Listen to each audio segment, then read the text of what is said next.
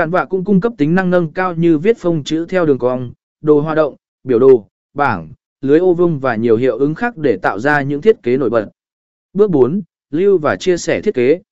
Khi bạn hoàn thành thiết kế, hãy chắc chắn lưu lại công việc của mình.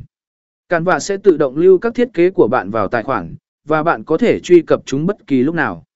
Sau đó, bạn có thể tải xuống thiết kế dưới dạng file ảnh hoặc tờ giờ ép bằng cách nhấp vào nút tải xuống. Ngoài ra, Canva cũng cho phép bạn chia sẻ thiết kế trực tiếp trên mạng xã hội, gửi qua email hoặc tạo liên kết chia sẻ để người khác có thể xem hoặc chỉnh sửa thiết kế.